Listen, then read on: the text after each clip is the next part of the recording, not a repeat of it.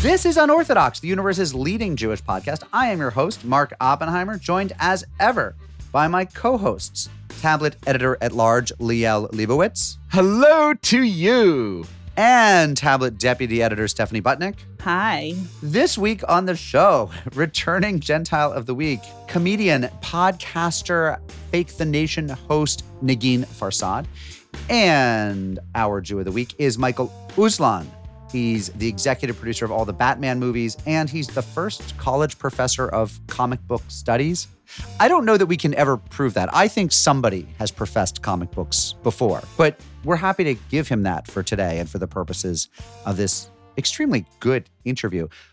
Before we get to all that good stuff, here we are. It's July. The kids are away at camp. That's supposed to make our lives easier. May I tell you about the mail I've been getting, Liel and Stephanie? You may, and then I will tell you about the mail I have not been getting. Go ahead. Okay. And by mail, I mean electronic mail, not real mail, because I believe that only snail mail is real mail. Your kids' camp has electronic mail options? What is this, the 21st century? I meant the mail from the camp director, but Oh, okay. since you asked, they do have an option, which I loathe, but which my wife avails herself of, of typing a letter into a portal and they print it out and deliver it to the kids. This exists, right? It's literally a telegram. Literally a telegram because you have to pay for it. You have to buy a camp stamp because email obviously costs money. And someone finds you being like, Excuse me, is there a Rebecca Oppenheimer here? no, they do. They have like they hand out the these like, Pony folded- Express. The pony. The Punibaj Express, yeah. So Sid does avail herself of that portal every night. I write letters in the mail, though fewer as each year goes on. But the mail I'm talking about is from the camp director, whom we will call Rabbi Shlomo, though that's not his name. And the mail is We've been COVID smacked. As you know, COVID running rampant throughout our camp. And this, of course, is backed up by an article from the Jewish Telegraphic Agency, which says COVID running rampant through lots of Jewish summer camps. Um, the precautions weren't as tight this summer. They're letting the counselors have days off heaven forfend. There are, you know, midnight runs by the staff to bars here and there. I, mm-hmm. I don't know. The point is, the lockdown wasn't by intention, was not as locked down. And all of a sudden, everybody has COVID. And they're putting them in little mini pods and they're having special COVID housing. And my camp, my daughter's camp, is not the only one to have put out a request for extra nurses because they don't have enough nursing staff. But here's the thing the thing is, I think the kids are fine and I don't really care. I see you and I raise you. I think this is war on camp. I think this this kind of by now at this point in the game, absolutely hysterical overreaction that eats into camp because I know a lot of camps in which a huge amount of kids were actually sent home mid kind of like week 2 of the festivities. I've received a lot of reports in this to, to do this to the one corner of of Jewish communal life that remain the sort of robust driver of just fun and joy and attachment is is amazing. I want to be clear that at my daughter's camp, which may or may not be run by the conservative movement and may or may not be in Western New England, they're not sending kids home. They're basically keeping them. They're having lots of fun activities. They're funneling them back. They're they're actually handling it entirely appropriately, which is they're letting camp go on. And by the way, the fact that COVID is there and has spread shows that they were being not exceedingly lockdowny about conditions. They were actually allowing for a pretty normal camp experience, probably knowing that something like this was going to happen and being somewhat okay with it. So I want to be clear, there are lots of different reactions and I am thrilled with the fact nobody's sending my daughter home. To my knowledge, she hasn't had COVID, but she's never had COVID, which means she'll get COVID this summer. And that's okay because she's in an age group that is exceedingly low risk. We're talking about kids who are 8 to 16 and the risk is very low and I'm glad that to the extent Jewish summer camps are carrying on, God bless you, Kol HaKavod. You're doing the Lord's work. And, you know, I that's going to be this summer. It's going to be the summer of COVID and color wars. So now I have a bit of rabbinic advice to seek from you. Yes. Oh corduroy Rav, oh father of many. Five that I know of. My question for you is this. Suppose you had a, a hypothetical uh, child, right? This is not Perhaps a, a, real, daughter. A real world scenario. Let, us make her a daughter just because, you know. Let's make her a daughter. It's, it's 2022. Might she be a Mets fan? Is she a Mets fan, this daughter? Let, let's say she likes baseball. Let's call her, I don't know, Millie. Now, let's say Millie goes to camp, right? Let's say Millie goes to camp equipped with 736 pre stamped envelopes with her home address already written on it, literally requiring said hypothetical child who totally doesn't exist in the real world to only write three lines and then put the damn thing in the mail and and make her uh, equally hypothetical parents very very happy. Now let's assume This presumes that unlike all other people in her age cohort, she actually has handwriting. She knows how to write form letters. well she has hands and a pen, therefore she should know how to do this, and she knows how to write. I mean, I've seen this. I, I mean. I assume that this hypothetical child knows how to write. Now, let's assume that it's three weeks in. Let's assume that the number of uh, letters that her parents received, let's say it's one. There are two schools of thought. There's Bet Hillel and Bet Shammai, right? Bet Shammai says, well, this is a child uh, who clearly does not miss her parents at all, and the parents should should be devastated. They should see it as a as a slight. And and Bet Hillel says, no, thou shalt rejoice because this is a child who had found joy and happiness and a sense of self and purpose among her Jewish peers in Jewish camp. Rabbeinu Oppenheimer, father of of of many. Where do you stand on this hypothetical issue that has nothing to do with my actual real life? So wait, this is should you be upset if your kid doesn't write you from camp? Or delighted? I'm going to go with B, delighted. However, that only goes so far. If this child gets into college someday and you let her go and you pay her tuition, she has to write home at least once a month. That is my real. Thus speaketh the Rav. So the principle you're espousing, which is actually pretty brilliant, is that the volume of letters stands in direct correlation to the tuition Yes, for to the said to the cost to the parents. Oh, right. that's that's amazing. So in other words, if we're looking at a few thousand dollars for a few weeks, Eh. one letter, fine. If we're looking at you know two hundred thousand for four years, That's right. I need at least a dozen. Here's all I can offer.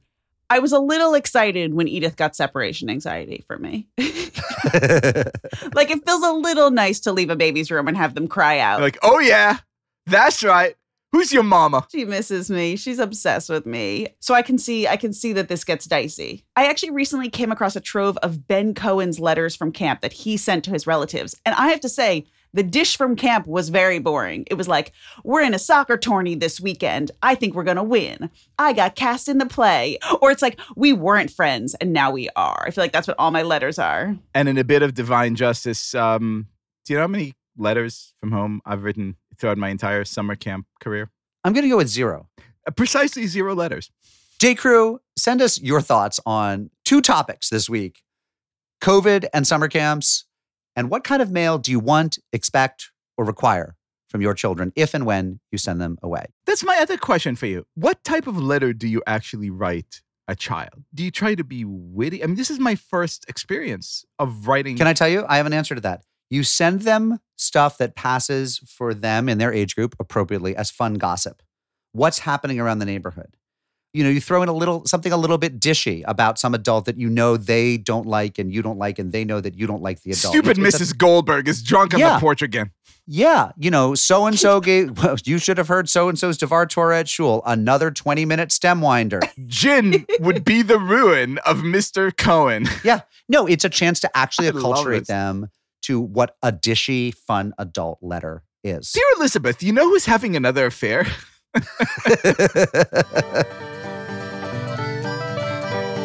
News of the Jews. N-O-T-J News of the Jews. Uh-huh. news of the Jews. Yeah, what's the news of the Jews this week? I have an idea inspired, ripped from the headlines for what will be one of the greatest television shows of all time. This combines two things that I love dearly uh, baking and Nazis.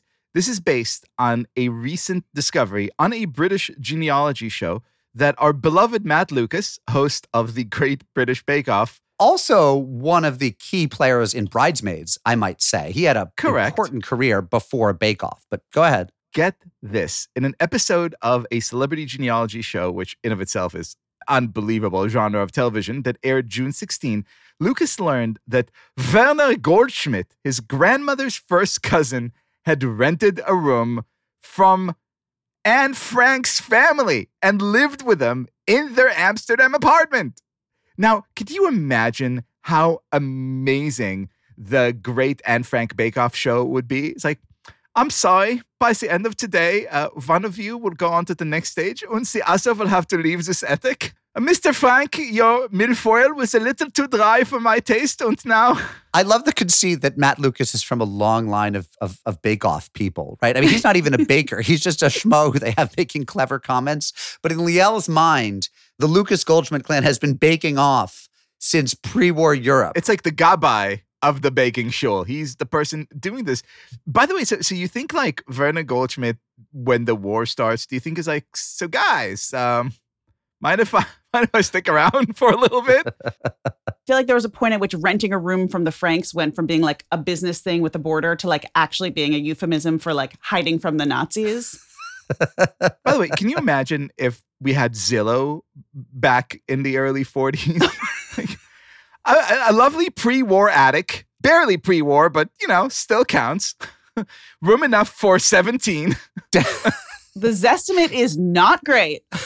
in a good Nazi-free area. The school district, the camp district is great. Does the attic still exist, by the way? Yes, of course it exists. Isn't that where you go in the Anne Frank house? Isn't that where I took shrooms and went to visit and then got freaked out? No, no, no. Yeah, you go you go up to the attic. Yes, that is exactly what happened. Wait, the Anne Frank house is actually the Anne Frank house? Yeah, how many mushrooms were you on in Amsterdam? So many. No, honestly, I thought it was a museum to Anne Frank that that Mark's like, That- wait, Anne Frank was real?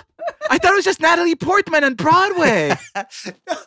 I knew she was real, but it, the Anne Frank house is so close to the Van Gogh Museum and the Rijksmuseum. It's not that close. It's just the mushrooms. wait, wait, hold on. The the Holocaust happened? I thought it was just a movie No, I the thought it was just a guy. museum. I thought, look, look, there are there are civil rights museums that aren't actually Martin Luther King's house. I thought that nearby they did a museum to Anne Frank that had a like a little installation that was like, this is what the attic's actually like. I didn't think it was the actual house. Look, we know you haven't read the Diary of Anne Frank, so maybe Nope. this is all coming from your your Anne Frank blind spot. Um, the blind spot actually is the attic, because if there wasn't, if there was, if the if you couldn't get into the attic today, it wouldn't have been such a drama when the Fault in Our Stars characters kissed in the Anne Frank house in the movie. My God, so much of culture is just making sense to me now. So the house, that's the house. I've been in the holy cow, I've been in the house. So speaking of Jewish teen milestones, a little bit more positively, this is dark. So psyched for Um, segue.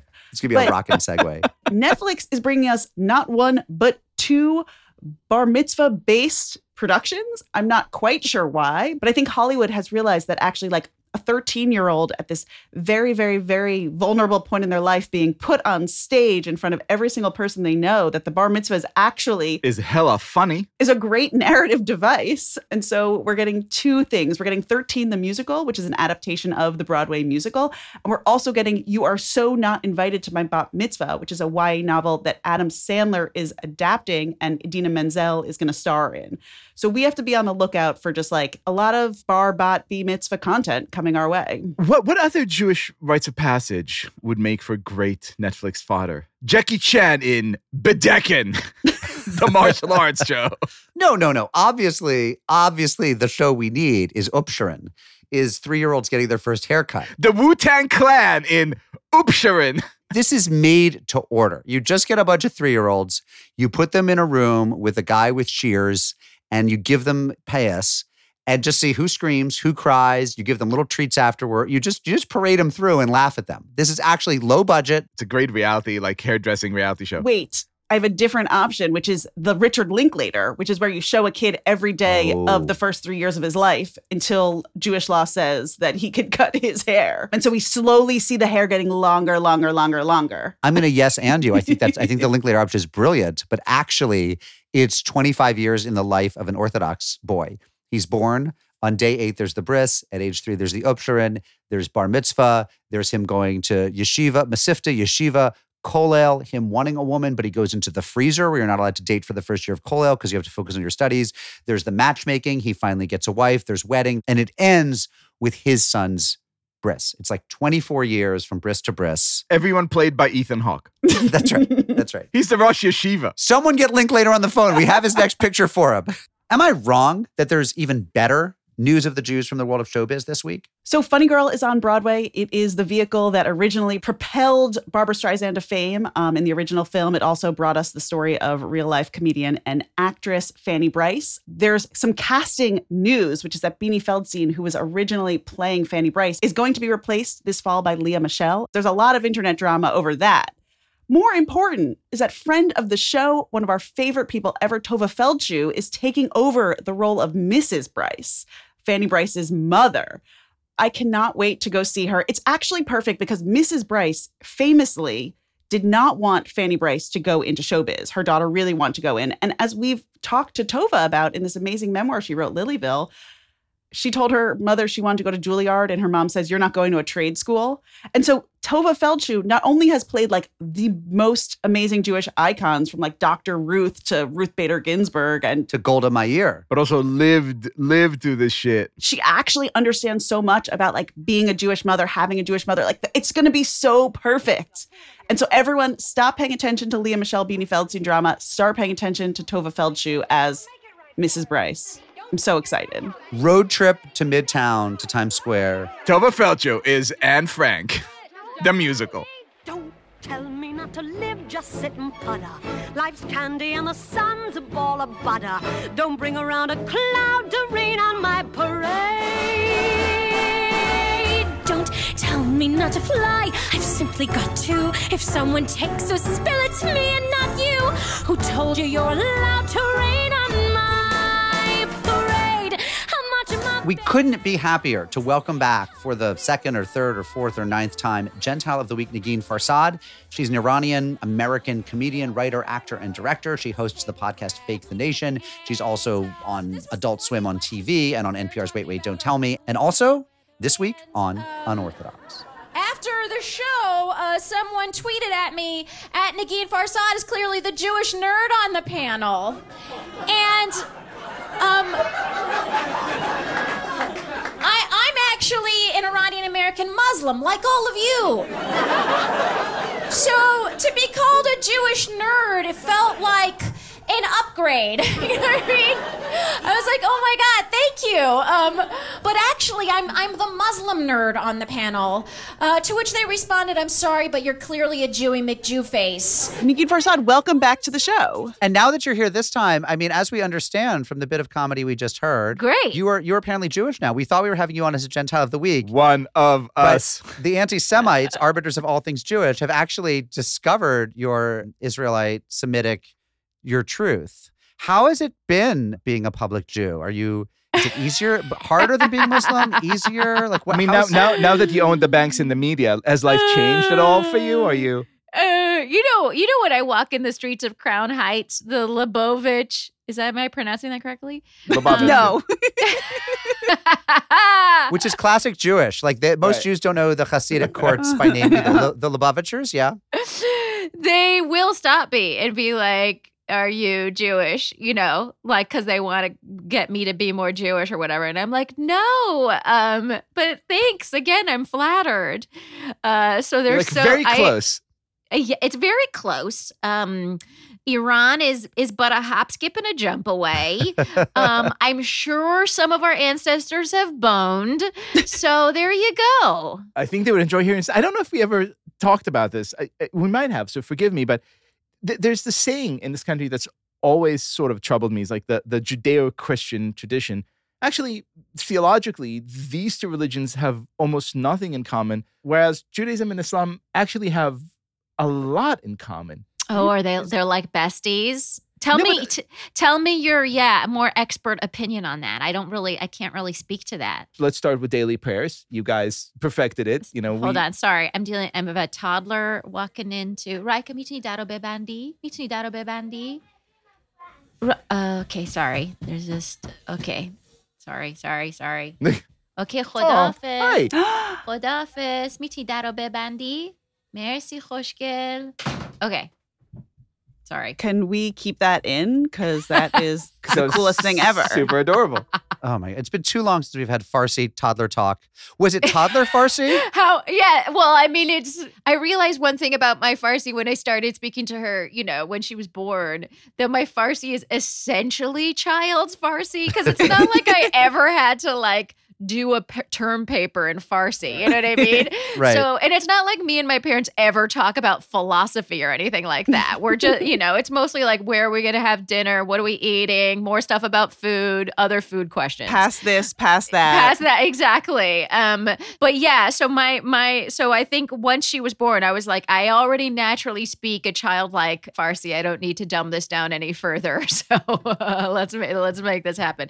So yeah, so she's a nice bilingual little uh, t- uh, baby. And what is your your husband? Is he a Brit? No, he just like happens to have the last name of a very famous uh, soccer king dynasty, but uh, he is um j- his last name is Tottenham. So uh, yeah. Ooh, that's why I thought he was a Oh. Brit. I to- yeah, that's, that's, why, why, I I thought he was a Brit. No, he's just an American dude. Yeah, Well, he just happens. That's to why I have this, thought he like- was a yid. So this, you guys are confusing us even more. in England, the Jews all take names like Tottenham. You know, it's like Right. Lord. That's the team. That's like they call them the yids. yeah. yeah. So were you disappointed on like the fourth or fifth date when you discovered no? Like actually, I'm from Cleveland. Like I'm I'm not I'm not from Downton. Abbey. Well, we also we also learned that we were born in this. I, I grew up in in Southern California, but we learned that we were born in the same hospital in New Haven.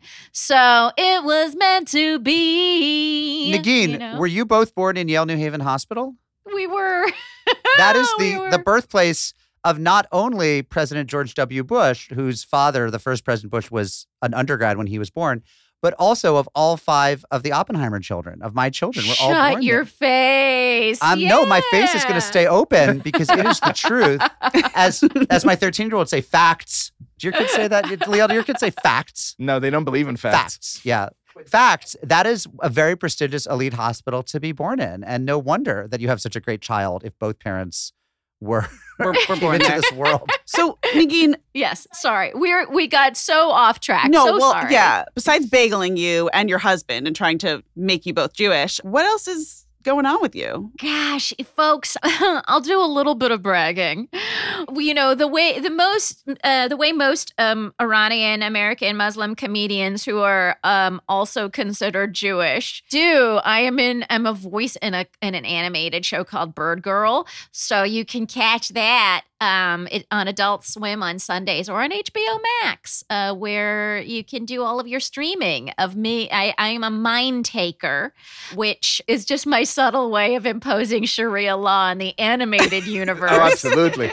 so that's happening now, and the, and the season is about to wrap up. Um, it's a, it's season two of that show. It's really really fun and funny. Um, it's especially fun and funny if you're an 18 to 24 year old boy man. Um, and there's a movie coming out that I'm in called Not Okay. It's going to come out on Hulu at the end of the month, and I play a very um you know um e- e- ethnically ambiguous magazine editor. So uh Wait, we're- that's I have a question. amazing. Having having just worked my way through all of Parks and Rec for the second time, where they end about halfway through, they start making jokes about Rashida Jones's ethnic ambiguity, which is very funny. Like Amy Poehler will say, "Oh, you beautiful ethnically ambiguous Yeah, best yeah. friend," and they never say she's half black. It's just ethnically. Do you, as somebody who, yeah, can probably play everything under the sun Yes. Ethnically? Do they talk about you being? I mean, do they give your character ethnicity in the show, or is the joke that we can't tell what you are? Right. It's so interesting because I um I inter- I just I shot an episode of Bull like a few a couple months ago. And that's like that CBS show about a guy who knows a lot about the court system or something. And no, it's a really fun show. Super, you really no, did your work charming. before your character. You did your research on that character before you shot that No, episode, As? I was saying, I was like, "What is the one line for this show?" But anyway, no, he's like, he's like, you know, a psychologist. He knows a lot. Anyway, and it's, it's very charming, especially if you like crime procedural. So I saw, I was in, a, I was in an episode of this, and and when I auditioned for the part, the part had a name, like a like a regular name. But then when I got the part, I think they changed the name to be more ethnic, like some kind of, eh, you know, this could be anyone from the Middle East kind of last name. And I was like, oh, that's intriguing. So that has happened to me. And I, I remember I did when they rebooted Murphy Brown, they did the same thing. They changed the name. I was I had a part there. They changed the name, and uh, and I was like, okay, like that's cool. They're being, you know, I played Fatima instead of the original like Amy or whatever, um, and that's awesome. Uh, your your and name then- is now Esther. Random security check. Do you Yeah, like uh, that? Does it show. make? Did that please you when you they made you Fatima? it's because of course, lots of Iranian Americans are named Amy, Amy. right? I mean, it's, it's Sue. I mean, right, right. I mean, I think it's interesting because there's like it's- also a generational thing. I think like when my sort of my brother's 13 years older than me and I- and so he's a part of a slightly separate generation than I am and I think in his generation a lot of Iranians would like come here and be like my name is Michael or whatever and mm-hmm. so that I think was a, a trend in that age group in my age group I think it's a, was we were kind of growing out of that where you were like no my name is Negin it's two syllables but for whatever reason it makes people's minds melt Oh, yeah. so let's just go through the awkward several weeks that it will take for you to say Negin, you know. And then there were still some people that were like, "No, just call me Natalie" or whatever. And like that, I definitely did see that. But um, but I was one of the stalwarts of like, "No, just say my name; it'll be fine." Uh, and so I I I think the nice thing about people changing the name is that it just it just acclimates the listener's ears to other types of names Right. you know because fatima is as much jennifer in the middle east as jennifer is in the united states so it's like let them hear that name um and and learn it and because it's gonna be it we're in a global community now like We prefer these- globalists. we're, we're all globalist cucks or whatever the Right. terminology is. So let us hear all of these names. It's just I'm like actually- acclimate our earballs. I'm actually a globalist cuck rhino, Nadine, and I'd like you to get. I'd like you to honor my truth.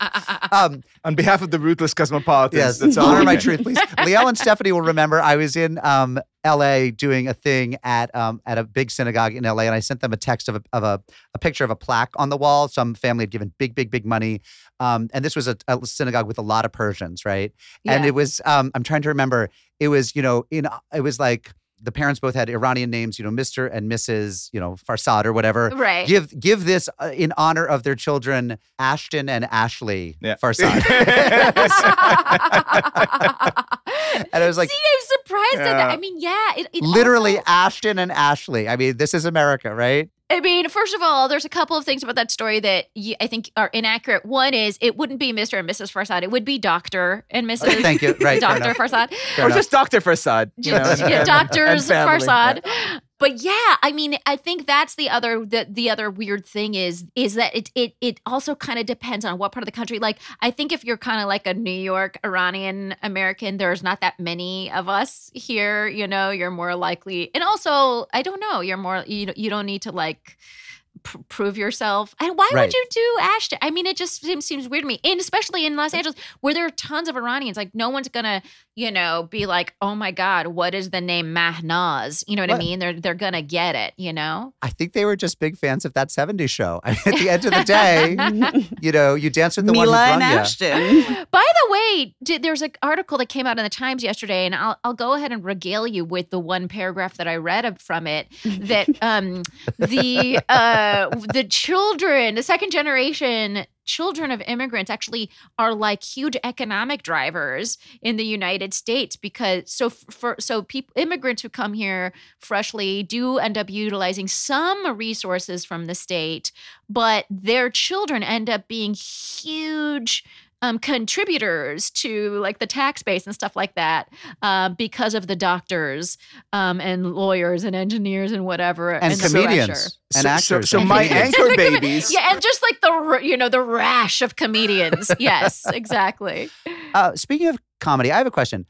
We often hear authors of you know literary fiction talk about their. Pro- they're always asked about their process. Well, I get up in the morning. I have my chamomile tea. I you know feed my cats, and then I Mm. sit back. Then I you know I read a, a line of Jane Austen to get my juices flowing. yes, indeed. What- I would say Chaucer. Go ahead. When you have a big, uh, if you have a special coming up or a show or something, and you Mhm. just you need more material. It's time for some fresh material. What is your process? How do you get into your headspace? Oh God! First of all, comedians constantly have to write material, and Um, and so, and and even like now, I'm sort of I'm been touring this hour of stand up that you know may or may not turn into whatever it turns into, and I'm so I'm not done with it. Like I still have to work on it. I still have to like live with it and think about it and perfect it. And even now i'm just like oh no this i can't i I, ha- I have to stop doing this material i need to do new material so like i'm just constantly taking notes and i'm constantly up i mean tr- you know trying out new bits it's a it's a kind of ongoing process of which you are never free you know what i mean Doesn't Um, that drive you? I- think about this so often. Doesn't that Mhm. drive you insane? Because like.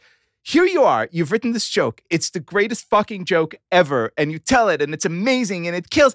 And that's like three months later, it's like, okay, I can never ever use this again. I- yeah, yeah. I mean, it's luckily it's more like a you know you get a good year or two years depending on when how you're you're taping your uh, specials or albums or whatever. But yeah, like it sucks because you can't. Sometimes people do fans do want to hear an old joke and it makes them feel good, but like generally, it's not like your bands get to perform old material all the right. time, but comedians just are you know have to constantly generate and it sucks. I remember the thing about that I hated the most about school is that I always felt like I had a paper due. And and I went and I and I exp- I extended that feeling for like two Yeah. master's degrees worth. you, made, right? you made great life choices then. Oh yeah. yeah. And so uh, degrees I don't use. And so I um I I had that feeling for so long and I remember when I was finally done with grad school I was like I am never going back to that feeling except for this lifelong feeling that I now have doing stand up where I just wait. always have homework. Are your stress dreams about school or are they like being up on stage? Like, or do you have the regular, like, I haven't studied for the test? I yeah, I mostly still have my stress dreams about school just because I'm such a good like children of immigrants. Um and like my they're all like about performing and uh, get it do getting an A on a test or whatever. Like I didn't show up to class and oh my god and all that. I, th- those are still my stress dreams. Do you ever have the one where you didn't show up to class all semester? Yeah, and you like now don't even know where the, the class Yes, is. and I have to do a test or like I have Yes. to like learn all of geometry or something like in a night. Does it merge Oh with the dream where your teeth are falling out? You know what? I have not had a merger of those, but I do have the teeth falling out dreams too, which are so stressful. So where can our listeners like where can we see this this hour of comedy that's going to get stale very quickly and you're going to have to redo completely? Yeah, yeah, yeah. So hopefully we'll, they'll- I'll be announcing some more dates in the fall. Um, so watch out for that. And also, I'm doing the Wait Wait Don't Tell Me stand up tour. And we just did our like kickoff weekend, which is funny because the kickoff weekend is followed by a bunch of no weekends. Um, uh, but we're starting back up again September, October, November, December. There's going to be so many opportunities to see me and all of the Wait, Wait, Don't Tell Me comedians doing their native stand up um, in in various cities around the country. They'll be, we'll be in Dallas and Austin and St. Louis and uh, Minneapolis and you know just all of the cities that you can name. Those are the cities that the the Wait Wait Don't Tell Me um, stand up comedy tour will be in. Uh, and then of course you know you can you can catch me at odd and um, unknown times doing the Wait Wait Don't Tell Me show. Amazing. NeginFarsad.com. That is where I go to get all my Negin Farsad information. And that's where our listeners should go too, right? Absolutely. NeginFarsad.com. Subscribe to Fake the Nation, the podcast, so you, you can hear me kvetch about the news every week with people like the very hosts of the Unorthodox podcast. Amazing. And don't think we didn't notice you using the word kvetch, which is okay because you are, you know, you have been spotted as a, a, a public Jew. I'm a New Yorker. I feel like I'm grandfathered into using that term. no, it's true. hundred It's percent true. you are. It's true. You're like over there If you schwitzing show in your a valid proof of Yeah. residence, like you could use whatever Yiddish word you want. Thank you. Thank you. I feel seen. Negin, it is so great to catch up with you. You are our favorite comedian. Always great to see you and see the amazing things you're up to. Love seeing you guys. Thank you so much for having me.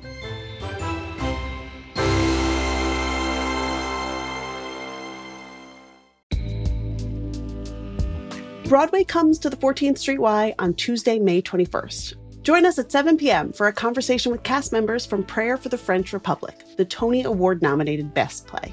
Tony nominee Betsy Aidem and fellow cast members Francis Benhamou, Ethan Haberfield, and Ari Brand will take part in a lively discussion moderated by the New York Times' Marc Tracy. They'll talk about the play's themes of Jewish identity, French culture, and Zionism in times of rising anti Semitism. This event is part of 14Y's spring season of Jewish culture. As a Jewish community center, 14Y offers a variety of opportunities for people to discover, explore, and connect with Jewish life. Visit 14streety.org to learn more and purchase tickets to Broadway at 14Y.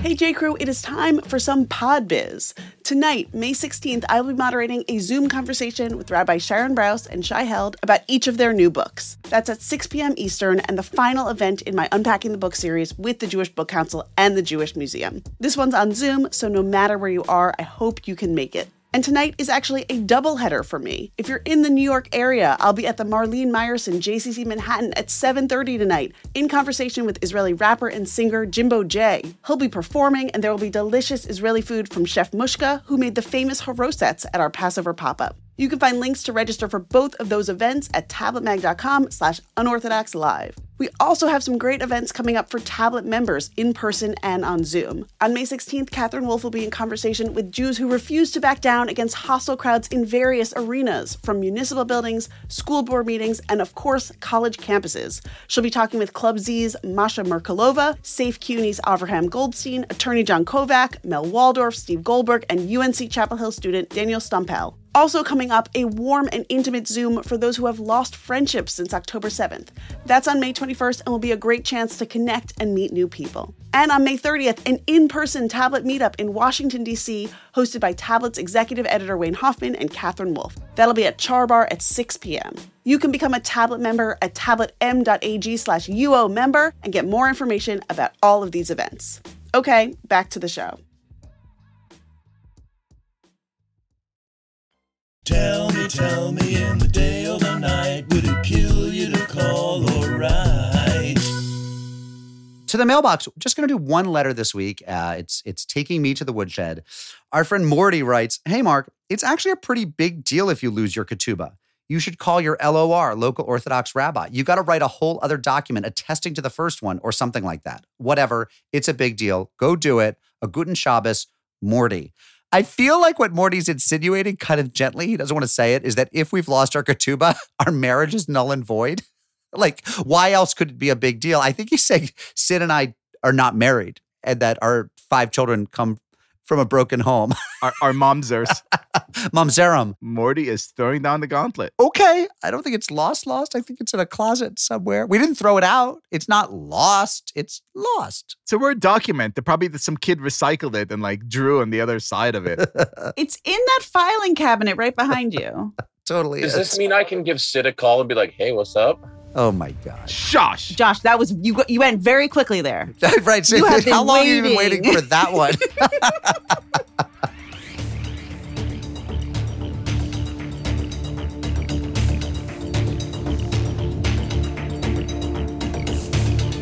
So this will surprise you not at all to know that between the ages of eight and say, I don't know, 36, I walked around with uh, the Batman logo pin on my jacket. you had the bat shaved into your head, Leo. Let's not lie. I think right after the first movie came out, I actually believe I did that. Yes. Which is to say, big, big nerd, big comic book nerd, big Batman nerd.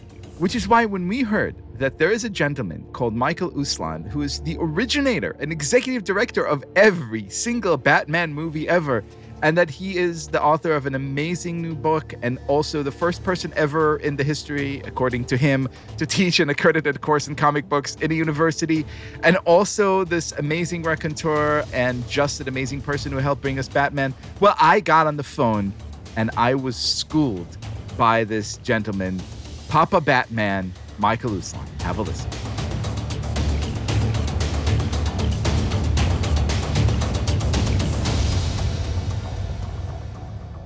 Hello, thank you so much for being our guest. It is great to be here.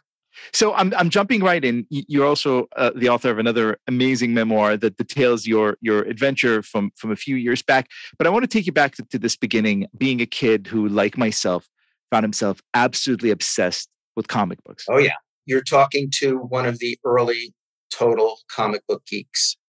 And I wear that like my red badge of courage. My mom said I learned to read from comics before I was four years old. I went to the first Comic Con ever held on the planet Earth. Uh, 200 of us showed up at the first Comic Con, 197 guys and three girls. And um, because when you read comics when I was growing up, which was the 50s, 60s into the 70s, if you were above the age of 12, you were considered some sort of sociopath because everybody on the adult level had bought into Dr. Wertham's book, Seduction of the Innocent, that claimed comic books were the sole cause of the rise of juvenile delinquency in America after World War II. Most of my friends, almost all my friends, were not allowed to bring comic books into the house, forbidden to read them. It was subversive. By the time I graduated high school, I had over 30,000 comic books dating back to 1936 that my collection, first of all, yeah, I bought them from the candy stores and the drug stores and later 7 Elevens. They were 10 cents a piece. Then they went up to an appalling 12 cents a piece. And the bulk of my collection, though, came from a flea market near my house. They had a backdate magazine stand, and every Friday night, this guy would come in with box after box after box on his shoulders and dump out old, old comic books onto a card table because he knew they were so old that they had no value. So he sold them for five cents a piece instead of 10 or 12 cents. Through that, that's how I amassed my gigantic collection and found, oh, a couple of little items like Superman 2, Archie 1, Captain Marvel Jr. 1, Plastic Man 1, Police Comics 1, Mad 1. I filled out my entire Atlas collection of Marvel from that era, of every obscure title you can imagine, and just built it out of that. Uh, of course, to, to those uh, who are not familiar with, with the métier, uh, those are, are not only cultural touchstones, but uh, are worth quite, quite a bit of money these days. They are. I'm happy to tell you guys that I have, as of today, I've donated 45,000 comic books from my collection to the Lilly Library at Indiana University, which is its rare book library. And I got to see on display, on a special display, they had a Gutenberg Bible and next to it, Batman number one. That was a victory for me. They had a Gilbert Stuart portrait of George Washington and a standee six feet tall of Michael Keaton as Batman. So, you know, life just doesn't get better than that. So let's talk uh, about the the Cape Crusader. What is it as as a kid that attracts you particularly to, to this superhero? I'm the boy who loved Batman the same way we are all the boy who loved Batman or the girl who loved Batman. He was human. That's what set him apart from Spidey and Hulk and Superman and so many others. I contend to this day his greatest superpower is his humanity. And when I was eight years old, seven, eight years old, I did believe in my heart of hearts that I could be this guy. Uh, you know, all I had to do was study hard, work out real hard. My dad had to buy me a cool car, and I was in. Anyone can project themselves, their own personal philosophy onto this character. And it's the reason why, whether you look at the comic books, the movies, the cartoons, you see iterations of Batman from one extreme to another extreme. The one true Batman is the one you were first introduced to when you were eight or 12 or 16 or whatever. And then you get to explore and see all these other visions. Um, I, I got the biggest kick when Dark Knight came out. I turn on Fox News because all the pundits there were claiming the Dark Knight as their right wing guy. Yet you switch to MSNBC and everyone on the left was claiming Batman as their left wing guy. and, and, everybody's projecting onto onto the character. It's, so allow me now to, to do absolutely the same. Uh, project in a ridiculous way, and and then have you school me on on this topic a bit. So um, I wrote a book uh, about Stan Lee. I'm I'm a bit of a Marvel obsessive, in which I sort of made the argument, somewhat tangentially, that uh, while the Marvel universe was somewhat inherently Jewish. It was a bunch of people with tremendous powers fighting with one another and quibbling uh, over everything as they try to figure out, you know, morality and humanity. Uh, there was something very goyish about Batman, almost like an embodiment of the Protestant work ethic. Someone who was who always felt to me like he was, you know, basically, you know, a wasp. Am I totally off? First of all, his father's a rich doctor, right? So that works Jewish and that works non Jewish. Bruce Wayne as a scazillionaire, playboy, that doesn't quite fit into the Jewish traditions as they've been handed down from generation to generation. But once again, I'll go back to it. Anyone can project themselves onto the character and interpret it any which way they please. There, there are three other elements that are key to Batman being so incredibly successful globally. One is the fact that he has the greatest rogues gallery in history. And it was Stan Lee, my dear mentor and friend, who told me that the greatest superheroes, most long lasting superheroes, are the ones with the greatest supervillains, because ultimately it is the villains who define the hero. And by the way, Joker, inarguably the greatest supervillain ever created. Third element was his origin story, which is so primal, so primal. A kid watching his parents murdered before his eyes in a city street. You know, when I was eight, I never thought of my parents dying till I read The Origin of Batman. And it shook me up. It had an emotional impact that has never left me. And it's an origin story that we found transcends not only borders, but cultures all around the world. And the last thing, of course, is the car. Know, the car. It's universal. So then you connect with with Batman in this deep emotional level, and then comes that TV series, which you didn't particularly care for, did you? No, that's an understatement. It was a cold January night in 1966. And I knew from Bill and Bob Kane that they had created this guy to be a creature of the night who stalks these truly demented villains in the shadows. So I've been waiting months for this show to come on the air. And now I'm in my basement den and it comes on the air. I'm so excited. It's in color. And the opening animation kind of looks like Bob Kane, Jerry Robinson artwork. The car is really cool. The sets are extravagant. But man, 20 minutes in, it hits me. Oh my God, this is a comedy. They are making a joke out of Batman. The whole world is laughing at Batman, and that killed me. So that night in my basement den, I made a vow. Somehow, someday, I would show the world the true Batman that Bob and Bill created, the, that creature of the night. And I would find a way to eliminate from the collective consciousness of the world culture these three new words that were bombarding me pow, zap, and wham. The path to that picture uh, is amazing, and uh, that alone is is worth the price of admission in these two amazing memoirs. Uh, how you basically convinced the university to become the, the world's first scholar of comic books. First college professor of comic books. And I was an undergrad. but here you are and there are no superhero movies, as you said. The closest we've come to popular culture representation is the pow zap whams of, of this world. And, and you have this vision for for a Batman movie that, that would set everything straight.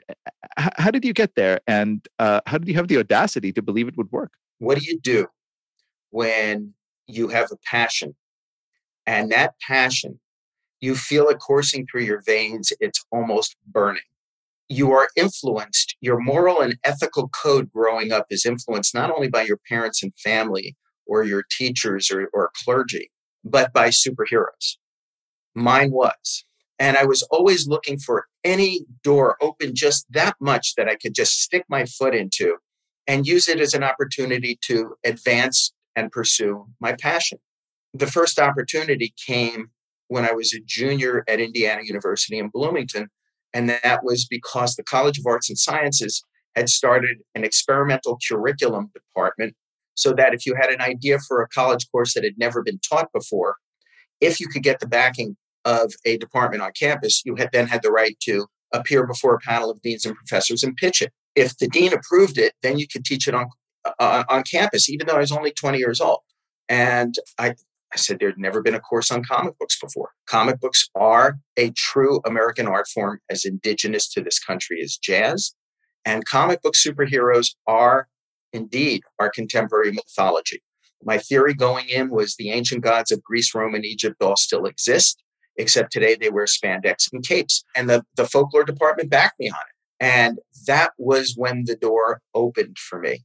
I started teaching that course.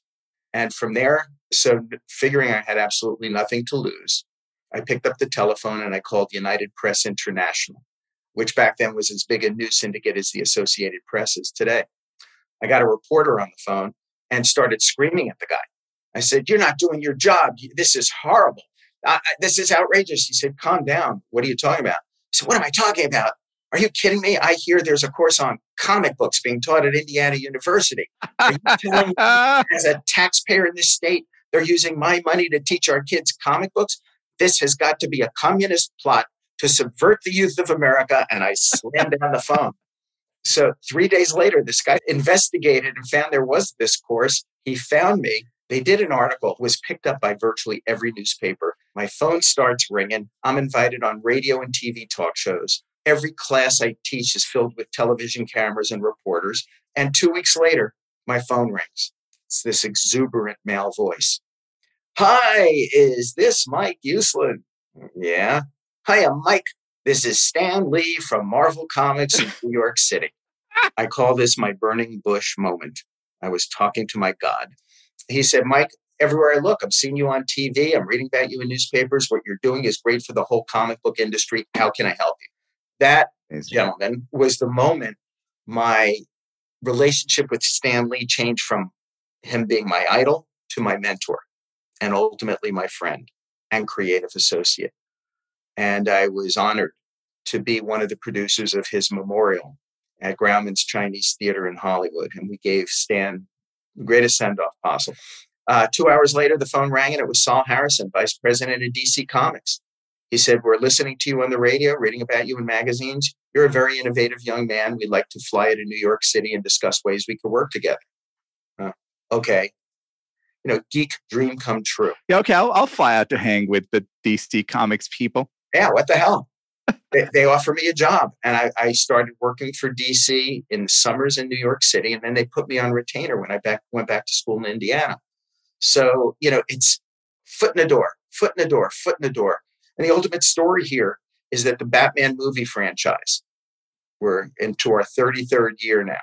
And you have produced every single one of those movies. I was executive producer of every everyone. I don't think it's an exaggeration at all to say that you changed not just the comic book industry, but really the film industry and American culture, because it's hard to imagine. I mean, even for those of us like me who grew up with it, that the whole notion of superhero films, which seems so ubiquitous now that it, it is like the foundation of so much of cinematic entertainment, was a complete anomaly and aberration. I mean, I remember when Batman came out in 1989, people were saying, like, oh, wow, a superhero movie? That's just like a little weird. I don't know. Is that ever going to stick? This achievement, this making the superhero movie so incredibly central to our culture, has been equally celebrated by people who said, hey, you know, finally we have grown our own kind of American mythology that sparkles supreme, as well as vilified by people who said, oh, including famously Martin Scorsese, of course, said, oh, great, thank you for destroying cinema and turning it into like basically a bunch of explosions and, and, and heroes in tights and not serious artwork.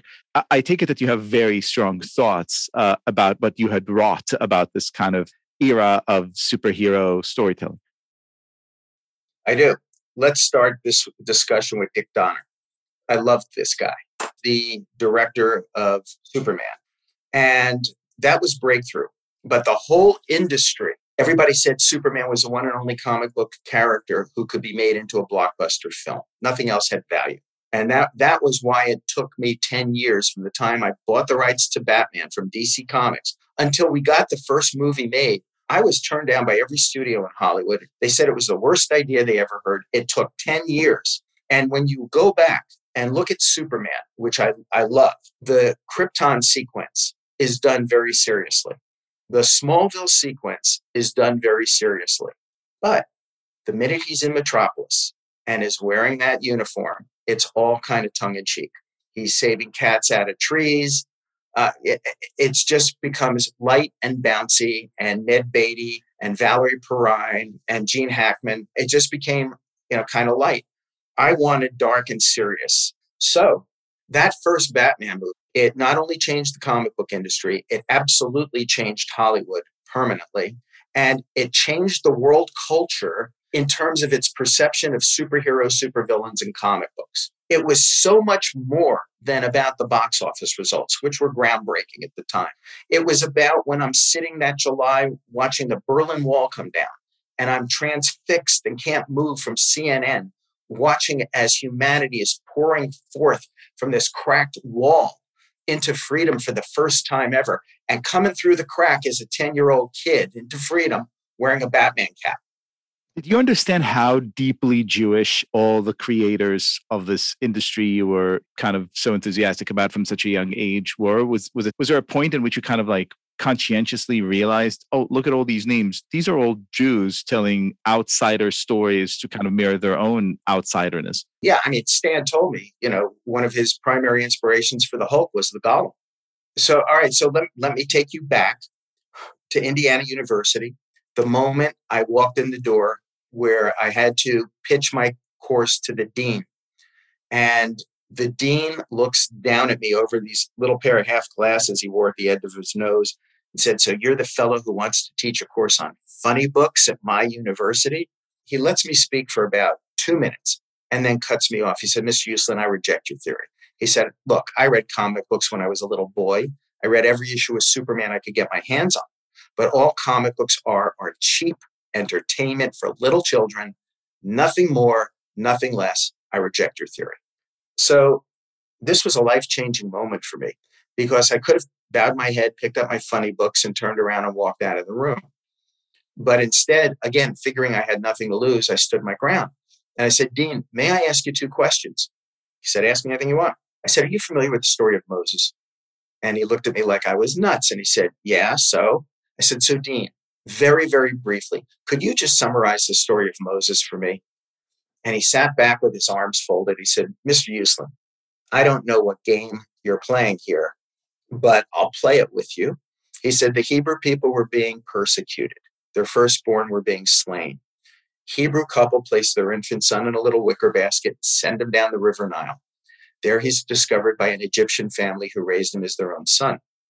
But when he grows up and learns of his true heritage, he became a great hero to the Hebrew people by I said, Stop, Dean, that was great. Thank you so much. Um, you said before you read Superman comics when you were a kid. any chance do you remember the origin of Superman? He says, Of course. The planet Krypton was about to blow up. A scientist and his wife placed their infant son in a little rocket ship and send him to Earth. There he's discovered by the Kents, who raise him as their own son. When he grows up, and then the dean stops, stares at me for what I swear to you was an eternity, and says, Your course is accredited. Michael Uslan, I could go on talking to you for a very long time, but I want to urge everyone listening to us right now to go out there and read Batman's Batman, a memoir from Hollywood land of bilk and money, and watch all of the Batman movies, of course, if you haven't already. Thank you so much for being our guest.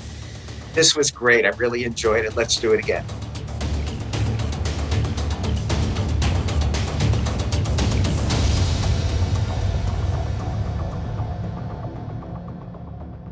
Mazel tovs. Leo, do you have a mazel tov this week? I have a mazel tov. This is to Israeli singer Yuval Dayan, who is an Orthodox woman and as such shomer negia, meaning she does not touch uh, members of the opposite sex.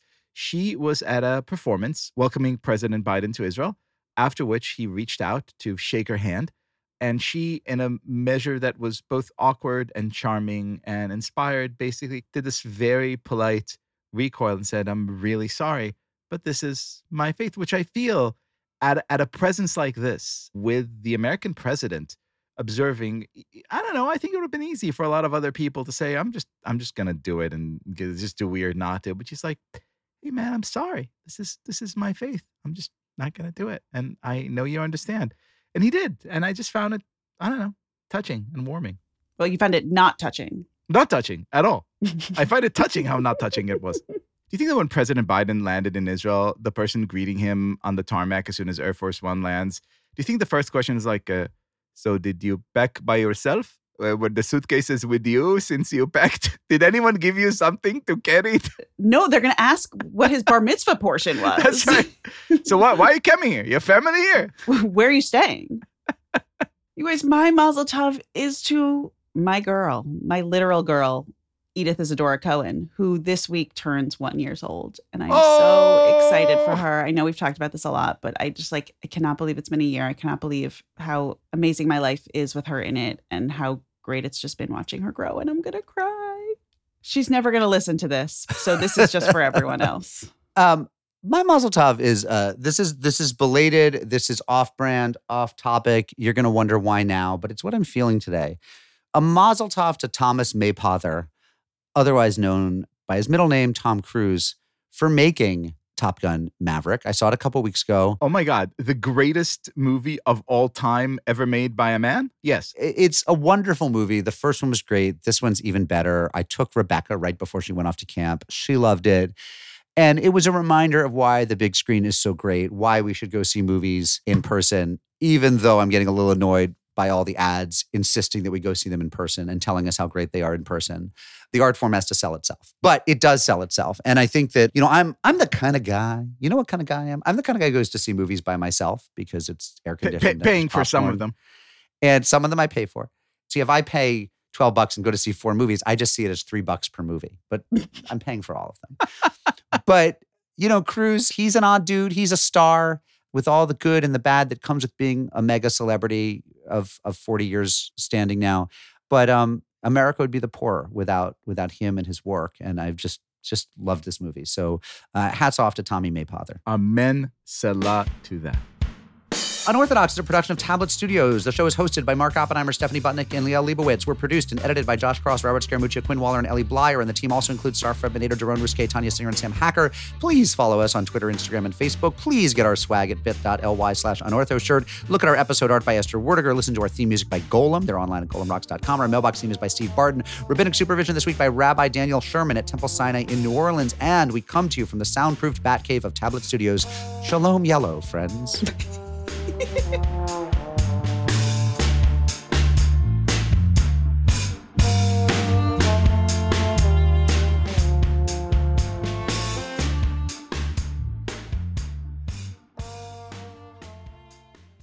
TL semicolon DR Mm-hmm. appeared in my life a few weeks, uh, maybe three months ago. Since then, everyone I know has used it. Mark, that's like older than my children, TLDR. I didn't know it till three months ago, and now everyone's using it on me. It stands for Talmudic Law Derabanan.